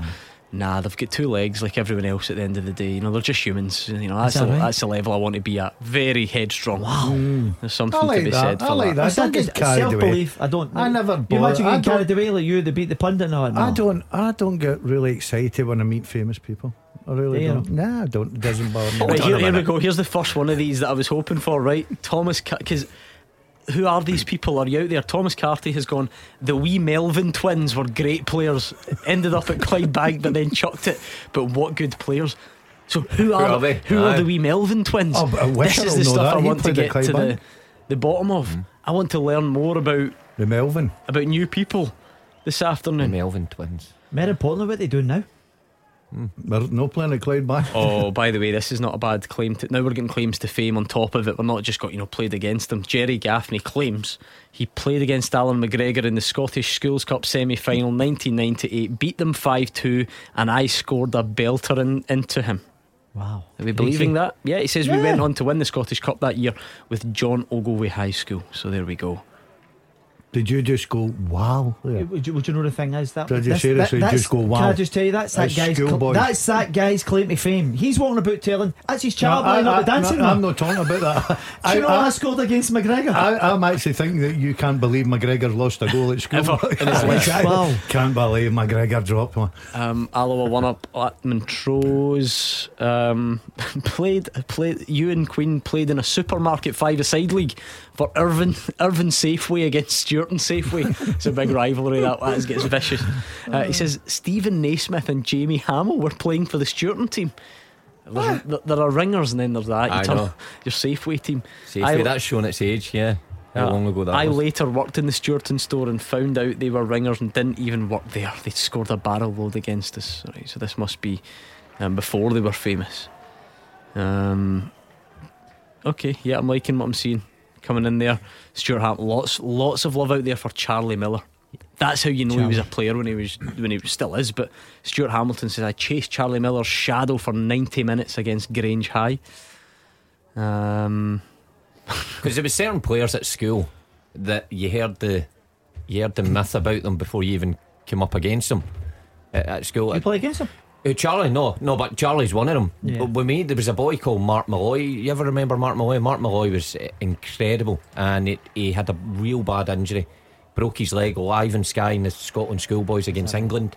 game, and at that time everybody was trying to sign him. I think Manchester United or Chelsea paid for his rehab and stuff like that, and they never quite made it. But um, ah, there was always people like. By the way, we've had a second shout in for the Melvins. Really? Who are the oh, oh, this is gonna run and if run, You're I out think. there, pick up the phone. You can I'll the phone lines early for you. You Don't usually do this. Milo says Billy and Martin Melvin from COD are great players. Mark God, Melvin? I want to know more about these guys. Melvin, I played with a boy at Celtic Boys Club called Martin Melvin. I wonder if it's the same guy. I want to know more about Maybe. these guys. Yeah, and why did they retire early? I don't know. I really don't, but we'll find out. How's about this? I said it was the Scottish Cup first round today. A first goal in the Scottish Cup for 20 years for Clydebank along the road. Yes. Clydebank won. Dalkeith Thistle nil. Hamish McKinley, first goal for the Bankies in 20 years. a Your good neighbour name, will be happy. Good, good. I've seen the manager. Yep, Yeah, yep. yeah, seen him your leaving neighbour, today. Gordon Moffat. Yep, suited and booted, looking very Oh, smart. has he? Has he gone suit because well, he, he's Cup? went uh, the trousers with the jumper and the shirt Oh, and, he the, yeah, and the modern jacket. manager yeah, look, the kind of Jack Ross, very smart. the Jack Ross Yeah, look, the sort yeah, of build. yeah. Good Yeah. lad. Good Good, lad. He was in the. He, he was He on was the in show. here, yeah. Yeah. Yeah, good lad. We wish him all the best. Who are they playing, Gordon? Uh, Dalkeith Thistle. Dalkeith. Thistle. Oh, they won that one. you sure? No, well, they're You don't, you They've don't have a good clue, do chance. you? Yeah, if they don't get him out, he's got to resign if they don't win that. Yeah. What a chance for Nisbet there. The ball came Yeah. from the right hand side, about eight yards out. Free hit to goal, Gordon. He gets it all wrong. honestly, some ties in this Scottish Cup. I mean, you have to feel sorry for the poor guy that does the Scottish Cup mm. draw and has to research a fact for all- for all of these teams. Banks o' Dee against Turf tonight, Gordon. Who do you fancy? D who'd you fancy? Dundee, is that right? Is that Dundee? No. Aberdeen, I think, up that way. I, I'd Yeah. buy Dundee. It's a second Right, bit uh, it's by not that Dundee. far. Who are they playing? Banks o' Dee playing who? Turf United. Who's the fa- who are the favourites in that Uh, one? Turf are not a bad side, Think so, Gordon. right, yeah, okay. I remember from my old Couple days. of good Have you, got, have you got a fact about them, Gordon? Because that's what people don't see. You have to. I did have two weeks ago when we did the draw, and the, the next round of the draw is, is tomorrow morning. Oh. Before we come in here and do this. Have you got to go to it'll be, it'll be. Oh, I'm going to do it for the living room, Mama. Are you doing it again? Why do you keep Yeah. asking Do you know back? why he's doing it? It's a double dunter. it's a double dunter. I'll tell you Get what. somebody Why else do a keep chance. asking you back? He said. I'm not that bad. Oh, no, I need to travel myself. Brechin City are in it today. Oh. That's, that's the level they're at Who these days. Vale of Leithen Do you know the thing is? from the Lowland League. Right. Mark, do you know the okay. thing is? That's when you know you've kind of get over it. You're not worried about who they're playing or who they're going to get. No, battered no, at. Ali, I'm not going to say right, but we'll all guess. There's a guy on this show, right? And Wilson, when he was a manager of Brechin, offered them the keys of Brechin, the hedge, right? A statue was going to be named after him. He could train when he wanted, he could play when he wanted, and he could pick his own number. And guess what? He didn't want to play for Wilson. I actually don't know who he's talking about, but I'm looking forward to speaking to Chris Doolan at half time in the Partick Thistle game uh, just to see what's on his mind. But he, he, because. I, I shouldn't have offered that because I shamelessly I can't really remember some of the facts right, but one that one that I did remember. So Dunbar United against Camelon, right? I'd never really heard much about Dunbar, but they claim to be. Now I don't know what the story is here. They claim to be Scotland's sunniest football club. Dunbar. So Dunbar claims to be East uh, yeah, it claims yeah. to be the Will sunniest be. The sunniest part of Scotland. Hold on. How do, you, Riviera. how do you? Uh, how do you prove I, that? I, I don't know, but that, that I, so I actually quite like I that. read Did that you out with, use a, that with, stat? with a straight face. Yeah, I like that, Gordon. you, you do your research. What's what's going to be your breaking stat? uh, once managed by hold on, once managed by former Scottish. You won the Scottish Cup, Yeah. ah, of course, twice. Yep. Once managed by former Scottish Cup winner Mark Wilson. How's that sound? We'll do that tomorrow. I think they need to get I think you should go with a statue. Yeah, to do with the statue. statue. Yeah, why not? I think you should go with his record, his stats. We're Play- over that now. Played 40, won one. Did he even? I can't even remember. Did you, Did I win did you win? Did you actually I win won a a couple. Did I win a he won a couple? couple. Ah, pre-season games. He won a They couple. won her the man at uh, Partick today, didn't he? Won it. I must have watched this closely. Done his homework. Yeah. A Wilson manager, we Sid. Didn't he take dance? There are a lot of problems. Sid's in Spain now, isn't he? You He's see not that? over for the game yet. Roger Hannah says his tent once blew away in Dunbar. It was not so sunny that day. Honestly, No, if Roger's sitting in it, wouldn't he? Must have been some gust of wind. oh, look at Roger blew him away. That's Oh, terrible. carry on. He'll get his aim back. You know the journalists, they don't let anything go. Big Roger. Uh, right, still lacking in goals. That's why we're talking Oh, about wow. Dunbar and the Beacon statue and who you played against when you were a kid and so on. Um, because Hibs St Mirren is goalless, Aberdeen St Johnstone is goalless, Ross County Hearts is one apiece. Uh, your former club, Gordon, have Mhm. gone in front. Dario Zanata, Zanatta. uh, Morton nil, Raith Rovers one. Do you hear that that they're now calling him the, the new Dazzler? Dario. Uh, listen, he can have a he can multiply his goals with twenty and still no touch me. Nobody will up there. Where did you get your testimonial? Uh, going back to that story at Raith. Yeah. Did you? Who was it you said you played against? Atletico Celtic? Madrid. What? Yeah, Spanish side come over and played against us. And King Kenny played for Raith? There's no way that is true. There's no way. it's the only team I can think of. no, I played against uh, Dalglish Rangers, uh, Liverpool, right. I against said Liverpool. the testimonial. Uh, no, no. Uh, So did you play in the testimonial then? You can't I, remember. no, I didn't have one. I just had a game and a game of golf. I All just, a wee Oh, it wasn't a game, it was a, an Oh. event, right? Okay, got you. You get a few quid then, aye? No, I gave all the charity. Uh, Jamie McFarlane sent one in. Nah, I don't think I'm going to read that out. I, I don't know. I feel like we're going to potentially be Ooh, very borderline. disrespectful and unfair on the guy he's talking about. So, uh, not sure. Not Is he sure. in the studio? Not sure about that. No, absolutely not. Oh. Um, You want to Bankies, read it out? the Bankies have doubled their lead. Yes. Joe, Oh. Sla- you, you could make the second half. You could just leave the studio just now. The, I'd love get- to. the guys won't miss you, and you The, could the last time he Well- was he was advertising to go to Home Park, I've, li- a brawl broke Aye. out. So I know. I've listened to these two, and let me just reassure you, they will miss me. I mean, It- Jeanfield Swifts are 2 0 up. I know you were all worried about that one Oh. coming in yet. oh yeah. Uh, Teemu Pukki, remember him? scored, yeah. Norwich 1, Watford 1. It's been a tough old time for Derby with their off field stuff, but they're 2 0 up on Stoke. That's incredible, isn't it? Yeah. A club like that having Mhm. to go into admin. Spending fortunes, the wages they were paying over the last few years, incredible money does for average players. as I've, I've been there, terrific club, massive. Mark, still nothing happening on the Hibs and St Mirren front. Not really. I, again, I think Jim Goodwin, 35 Yes. minutes in, will be the happier of the two managers. I think, like Alex said, Hibs have been pretty pedestrian. You know, I had one or two flashes across the front, but St Mirren, I think, look assured. They've got a corner kick here. And, uh, yeah, good opening. 35 minutes for St Mirren. Yeah, another corner again. Just managed to clear it. Uh, Fraser tries to divert it towards goals. Mark, your teaser once more, please. Yeah, okay. So since season Five 98, minute warning on this, I think we'll do. since season 98 99, six players have scored in both an Old Firm derby and a Dundee derby. Can you name them? Joe has gone for Gavin Rae. Gavin Rae, no. Oh, yeah. No, Had no, that as no. well, yes. David Roberts has gone for Charlie Mulgrew. No, not Charlie. Not Charlie Could be Mulgrew. tomorrow, no. And Good shout that does.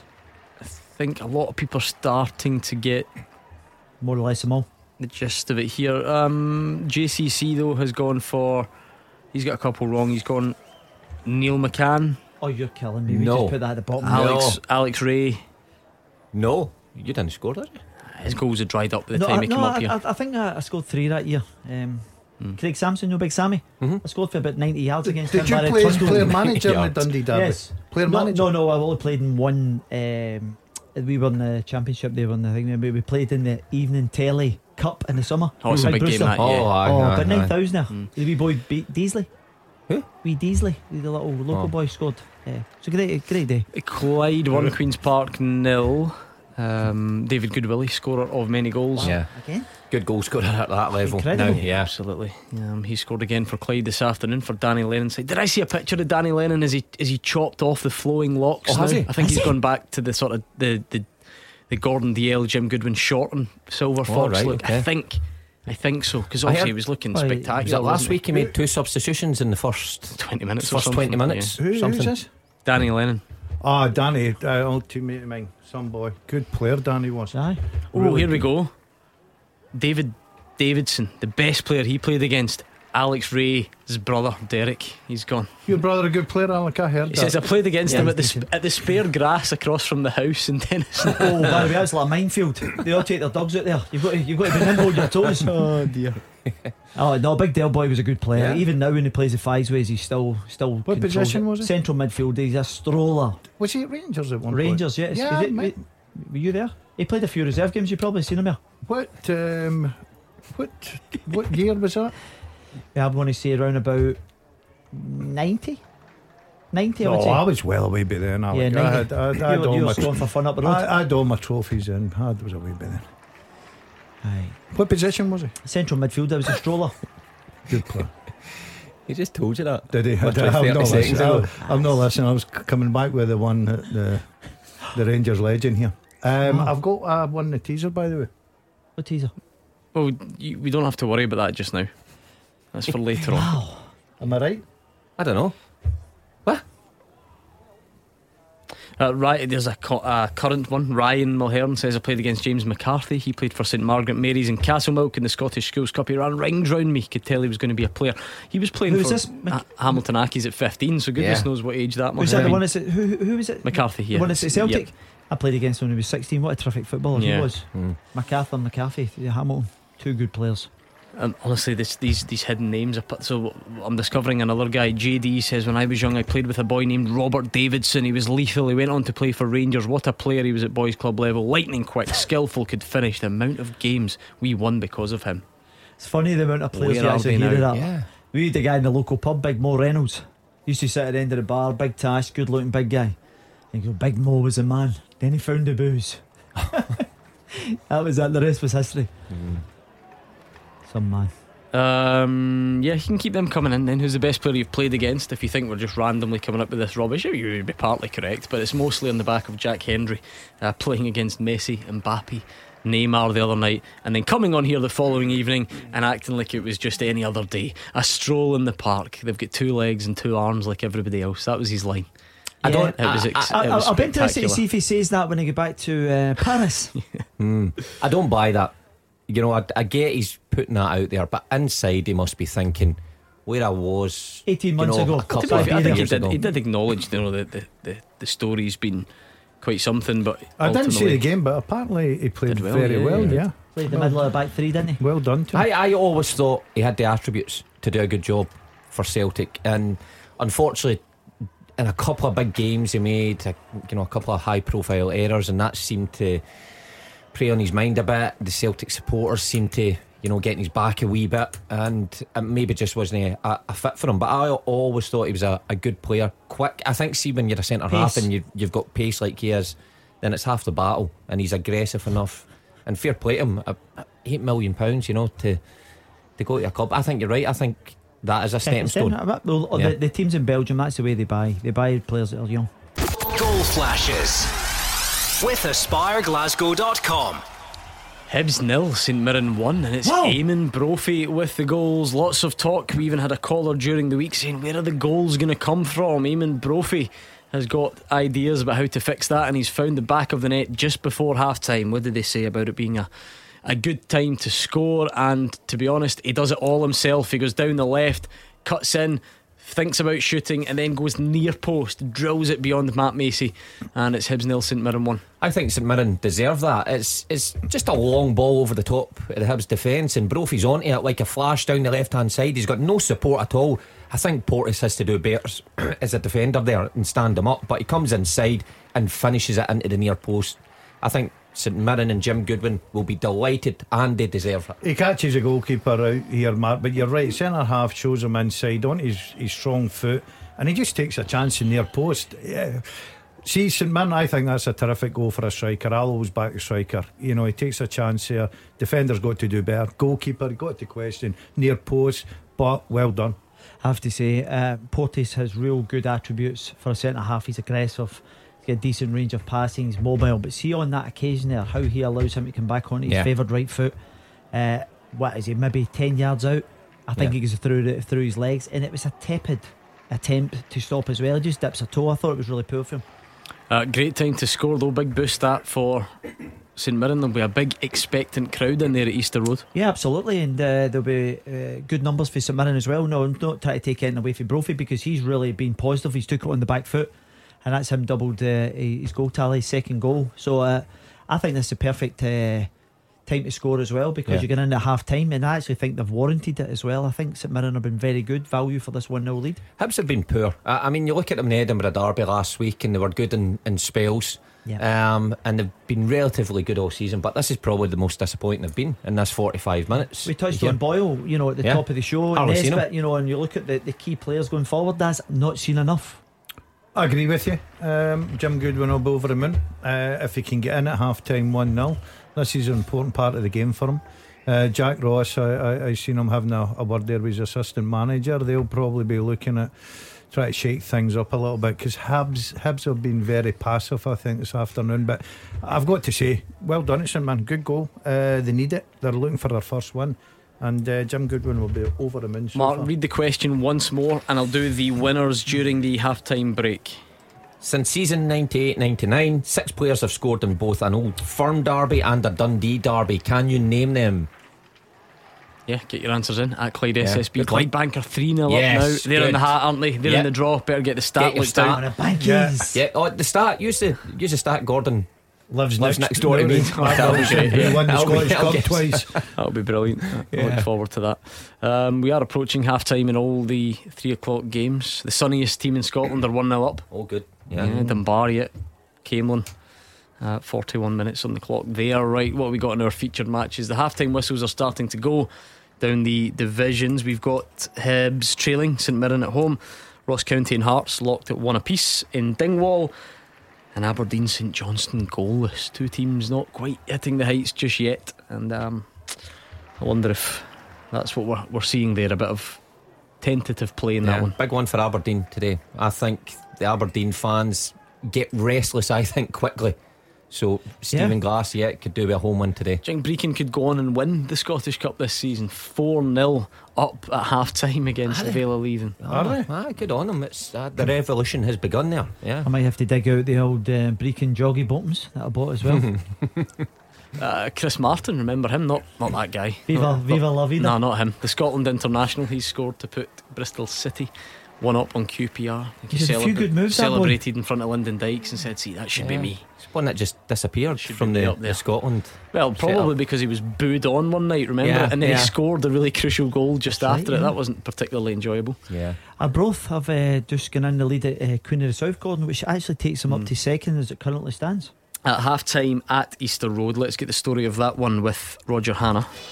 Yeah, Hibernian nil, St Mirren one. We said it could be game of the day, but it's turning into the shock of the day. Hibs have been really poor, as you were saying, in St Mirren, having defended stoutly for the majority of the game. Got a break just three minutes before the interval and took the lead. Hibs started okay. Kyle Magennis, the former St Mirren player, was the greatest creative influence. He fed a ball to Kevin Nisbet after 10 minutes. His running shot deflected wide for a corner. Magennis then fed Martin Boylan 16 minutes for a shot that flashed wide of Jak Alnwick's left hand post. St Mirren not really seen much as an attacking force at that stage, but Eamonn Brophy here a shot from the edge of the box held by goalkeeper Matt Macey after 17 minutes. Hibs were back in the front foot. Magennis again, the creator, this time with a cross to Nisbet, and he knocked it beyond the far post, and really he should have hit the target. And he paid a price for that three minutes before the break. There seemed no danger. Hibs were on the attack. Connor Ronan get the ball in the left back area, hit a long ball down the channel. Eamonn Brophy chased it. Ryan Porteous looked as if he had the situation covered. But Brophy turned inside, looked up, took a shot, and caught out Matt Macey with a fierce drive at the near post. That's been the breakthrough goal for Jim Goodwin's side. He will be by far the happiest manager at half time. Hibernian nil, St Mirren 1.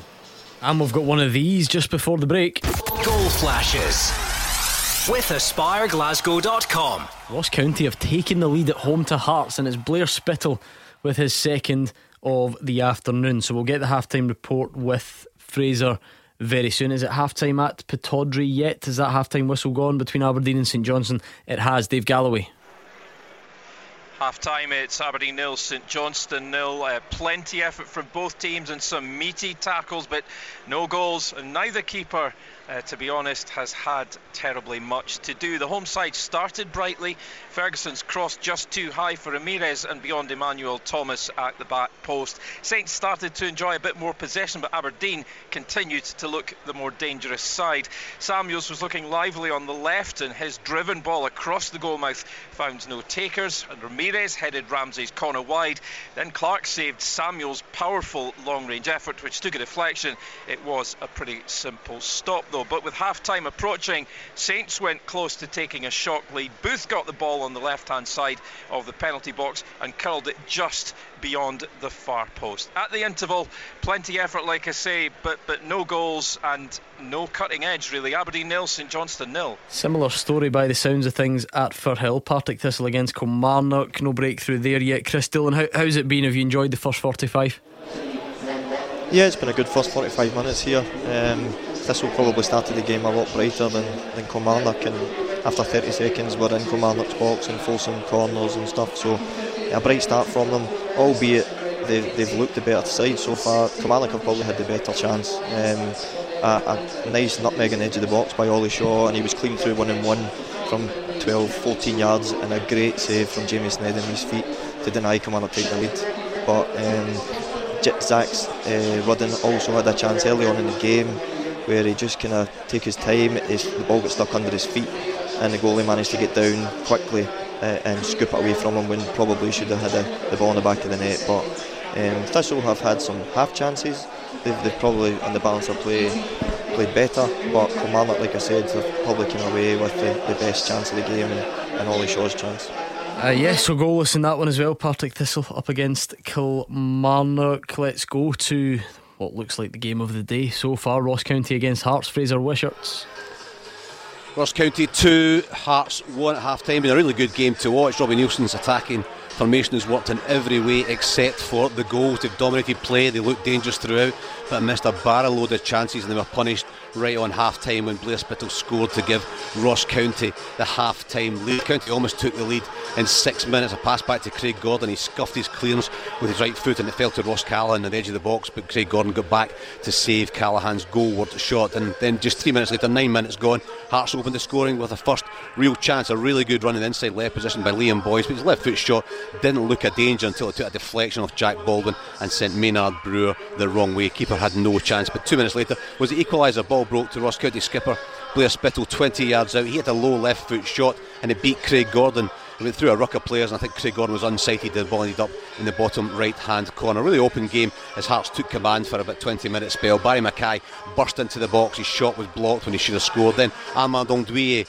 then turned uh, turned sharply on the edge of the box. Low left foot shot brought a really good save by Maynard Brewer low to his left. Taylor Moore volleyed a Kingsley cross inches wide with Ross County on the back foot and just hanging on. Gnanduillet then shot, saw his shot from a 10 yards from a Kingsley cross saved by the goalkeeper at his left hand post. Maynard Brewer's a really busy man, been tested by a number of crosses, but the big goalkeeper dealt with everything that was thrown at him really well. And a real struggle for County to get forward. They did have a better spell towards half time. One chance they did create was missed. Callachan cut the ball across the six yard box. White missed the ball completely, and then Callachan himself should have scored. He stretched get a touch on a Burroughs cross. He put the ball over the bar when it looked simpler to score. Robbie Neilson had his head in his hands 39 minutes on He did really well on the left set up Gary Mackay. Steven the cutback, but the, the winger blazed over with his right foot from 12 yards when he should have scored, and Hearts were punished for all those misses just on half time. Regan Charles Cook got to the byline, did really well.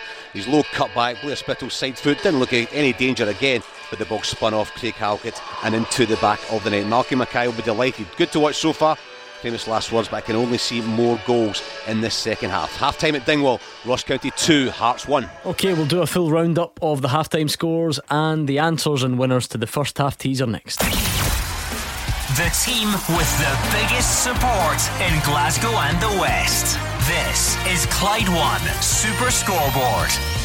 Half time around the country. Let's do a recap of the scores as they stand at the break in the Scottish Premiership, Aberdeen nil, St Johnstone nil, Hibs nil, St Mirren one, and Ross County two, Hearts one. In the Championship, it's Dunfermline nil, Inverness nil, Hamilton Accies nil, Ayr United nil, Morton nil, Raith Rovers one, Partick Thistle nil, Kilmarnock nil, and Queen of the South nil.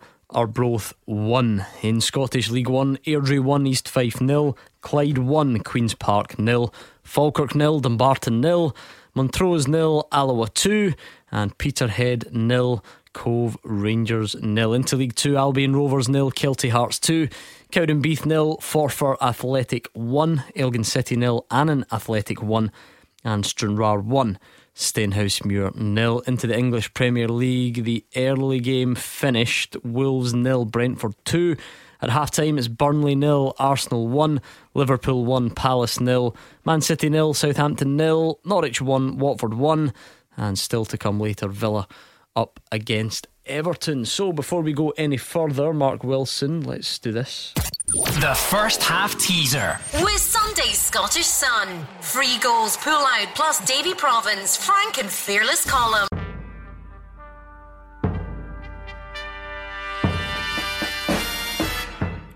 Since season 98 99, six players have scored in both an old firm derby and a Dundee derby. Could you name them? They were Stuart Armstrong, Billy Dodds, Nacho Novo, Claudio Caniggia, Steven Thompson, and my good self, Mark Wilson. Mark Wilson, an answer to the teaser. Would you believe it? The winner, some familiar names. Did we win it? I mean, that's. On oh, no chance. On this podium, uh, well done to Geir Anderson. I think the first time we've seen that name on the podium, certainly for a while. Sideshow Bob in second place, and Jay is the winner. Jay was third last week, and he's up the podium to first this week. We'll have a Who Am I, a second half teaser coming up very soon, and the second halves will kick off next. Scottish football's league leader.